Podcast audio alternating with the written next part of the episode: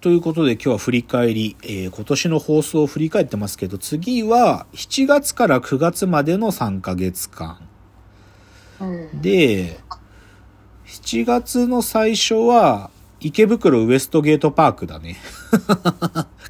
また懐かしい。うん、池袋ウエストゲートパークをにやってて、で、次が図鑑の話か。ああ、図鑑の時間だよだね。図鑑。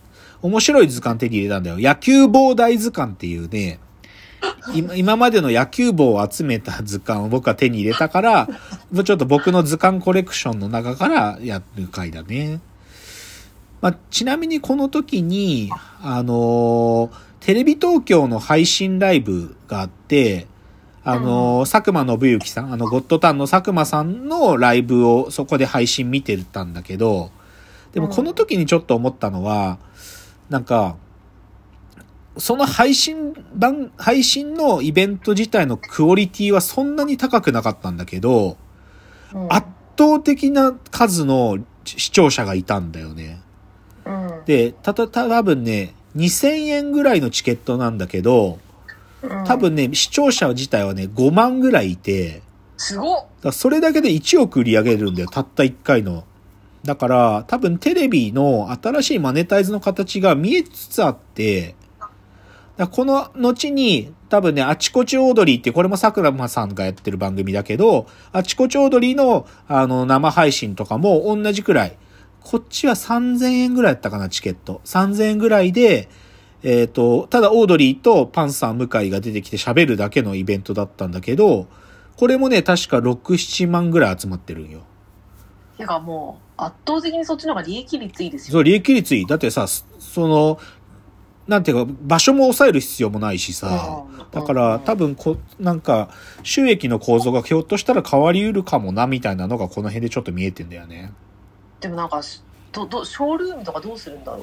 いや、だから、ああいう、その、投げ銭みたいなビジネスモデルっていうのは、あれが成立するコンテンツのプレイヤーもいるはずなんだよね。そういう、だから、あー100人のファンだけがいるアイドルとかさ、ね、ね。そう、だけどビッグコンテンツ、テレビとかでそもそも放送で、放送できるものはさ、ある意味そういうもうちょっとまとまったお金取って配信でっていうのがあり得るってことがだんだん証明されてきちゃったよね。うん。で、それで次が73回。ああ、ここで1回目のシリーズ、職業、職業見学シリーズが1回目あった。写真家特集だね。うん写真、僕、が好きな写真家たちを紹介するっていうのやってるんだけど、でもこの時にちょうどネットフリックスで、あの、うん呪音呪いの家があったんだよね。なぜ、なぜ今になって呪音なんだと思いながら、全6話で、でもこれ面白かったんだよな、呪音。あと、同じでネットフリックスで、ネットフリックスのオリジナルアニメで、あの映像研の湯浅監督の日本沈没2020があったね。これは面、白かったですか？いや、僕は面白かった。でも、なんていうの、あれ、小松左京ファンからすると、ちょっと、うーんって思う人も多かったかな。うんあれ小松左京だよね、日本沈没。筒井康隆じゃないよね？あ、わかんないです。すいません。まあ、そういう感じ。次が第74回。あ、ここが、あの、二代目アシスタント、箕浦さんの最後の卒業会だね。井上さん元気ですかね？いや、元気にしてるらしいよ。論文もこの前出したっていうのを連絡もらった。うん。この時で。でもやるんだよ、悪意とこだわりのモノマネ術っていう その悪意についての話がしたかったから知ってるんだけど、うん。で、この時に、この辺で見てた、なんか映像の話すると、あの、是枝裕和監督の、あの、あ、是枝監督じゃない、雪貞勲監督だ。雪貞監督の、あの、ピースの又吉さんの恋愛小説の劇場ってやつが、映画館ではほんのちょっとで、基本 Amazon プライムで公開だったんだよね、これ。でもあんまりヒットしなかったな。あとは、あ、夜遊びの話ちょっとしてるね、夜遊び。こまあもう遅、遅いくてはずいんだけど、夜にかけるめっちゃ聞いてるって話ここでしてるわ。結局でもその後夜遊びもうあれだからな。もう、えなんだかんだ言って紅白も出ることも決まったからね。あ、そうなんですうん、ね。紅白決まった。今年のビルボードチャート1位らしいからね。ええで、あと、あ、そうだね、YouTube で石橋貴明さんのタカチャンネルの話してるな。あ、阿佐ヶ谷姉妹が出てて超面白かったって言って。だからもう石橋貴明すらもう YouTube 始めた年だってことだよな。まあ、確かうん。で、75回、ここからがミノーラさんが復帰した回だね。あ、まあ、吉峰さん。あ、ごめんなさい。ミミノーラさんが卒業して、吉峰さん復帰会。はい。そうこれたびたび、この辺だ多分ね、僕、ミノーラさんと吉峰さんって言い間違えてると思う、何回か。なんか、全然二人の名前似てんだよね、なんかね。なんか、お音、音感が似ててあ。音がね。そう、音感が似て。て。でもこの75回、吉峰さん復帰会ではなぜかブリーチの話してるな。なんでブリーチの話してんだろう。ね。あ、でもちょうどこの時に、あの、日本テレビで放送されて、あの、最低な作品だったらリモートで殺されるっていう、前田あっちゃんとかが出てるクソドラマがあって、で、これが続きは Hulu でをやっちゃっててひどいって話してたな、私。ひどいってみんなが言ってるって話してるな。だから、そういうリモート題材にしたネタももうなんか多分この辺からがもう最後だったのかもしんない。そううん。ひょっとすると。ちょっと空気変わってきたう時かもしん、れないもう。もうそれも見飽きたぜっていう雰囲気もあったのかもね。うん、新しさがないね。うねで76回が、リリー・フランキーを使う二人の監督の話だね。映画監督二人の話だね。うん、まあこの辺も僕は映画また見始めてて、アルプススタンドの端の方とか、これ確か渋谷で見たんだよなとかな、そうだな。あとなんだろうな。まあ、ゴシップの話したら、池田エライザさんと水溜りボンドの人のやつと、コジルリンとキングダムの原先生が付き合ってるって話。でもなんか今年さ、それこそさ、スーパーゴシップはさ、あの、アンジャッシュ渡部さんのさ、多目的ホイールだったけど、あ、多目的トイレだったけどさ、なんかこういう熱愛系のゴシップやっぱり少なかったね。えでも東出さんとかさ、あ、東出さんか。あ、え、東出さん。あ、東出さんって今年？東出さん今年、いや、多分、あ、今年かもしれない。僕が女優論の話で、あんちゃん好きなんですよって言って、あんちゃんの旦那さんも別にひいい役者と思ってないけど、東出くんもなんか好きになっちゃうって言ってた翌週に東出くんのニュースが出たんだった。そう、だから東出くんもすど、っちが、最低かって言ったら結構東出さんだと思いますけど、まあそうだね。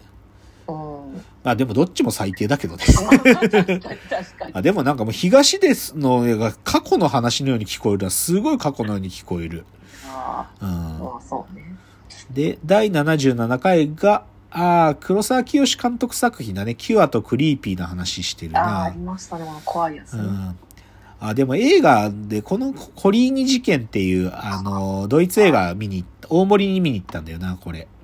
あと、うん、あの、ジョ、ブックの話題で女帝小池百合子の話してるな。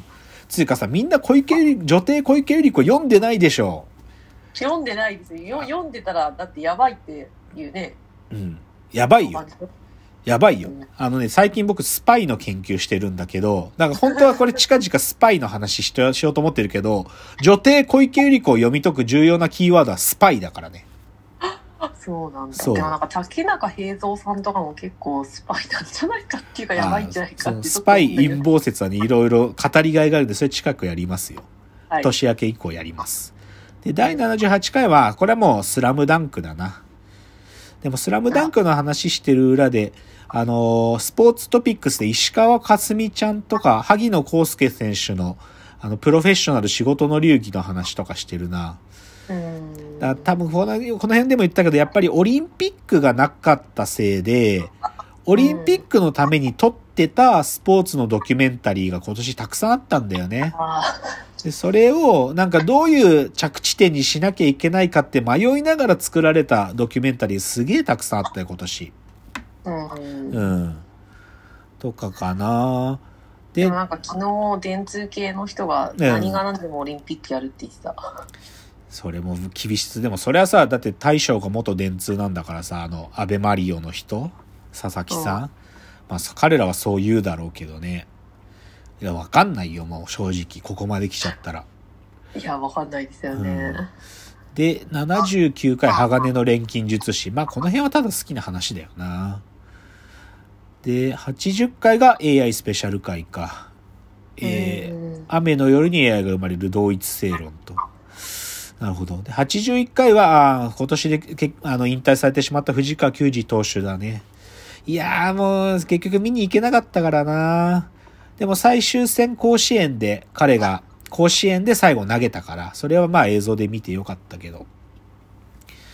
そうだね。あとは、そうだな。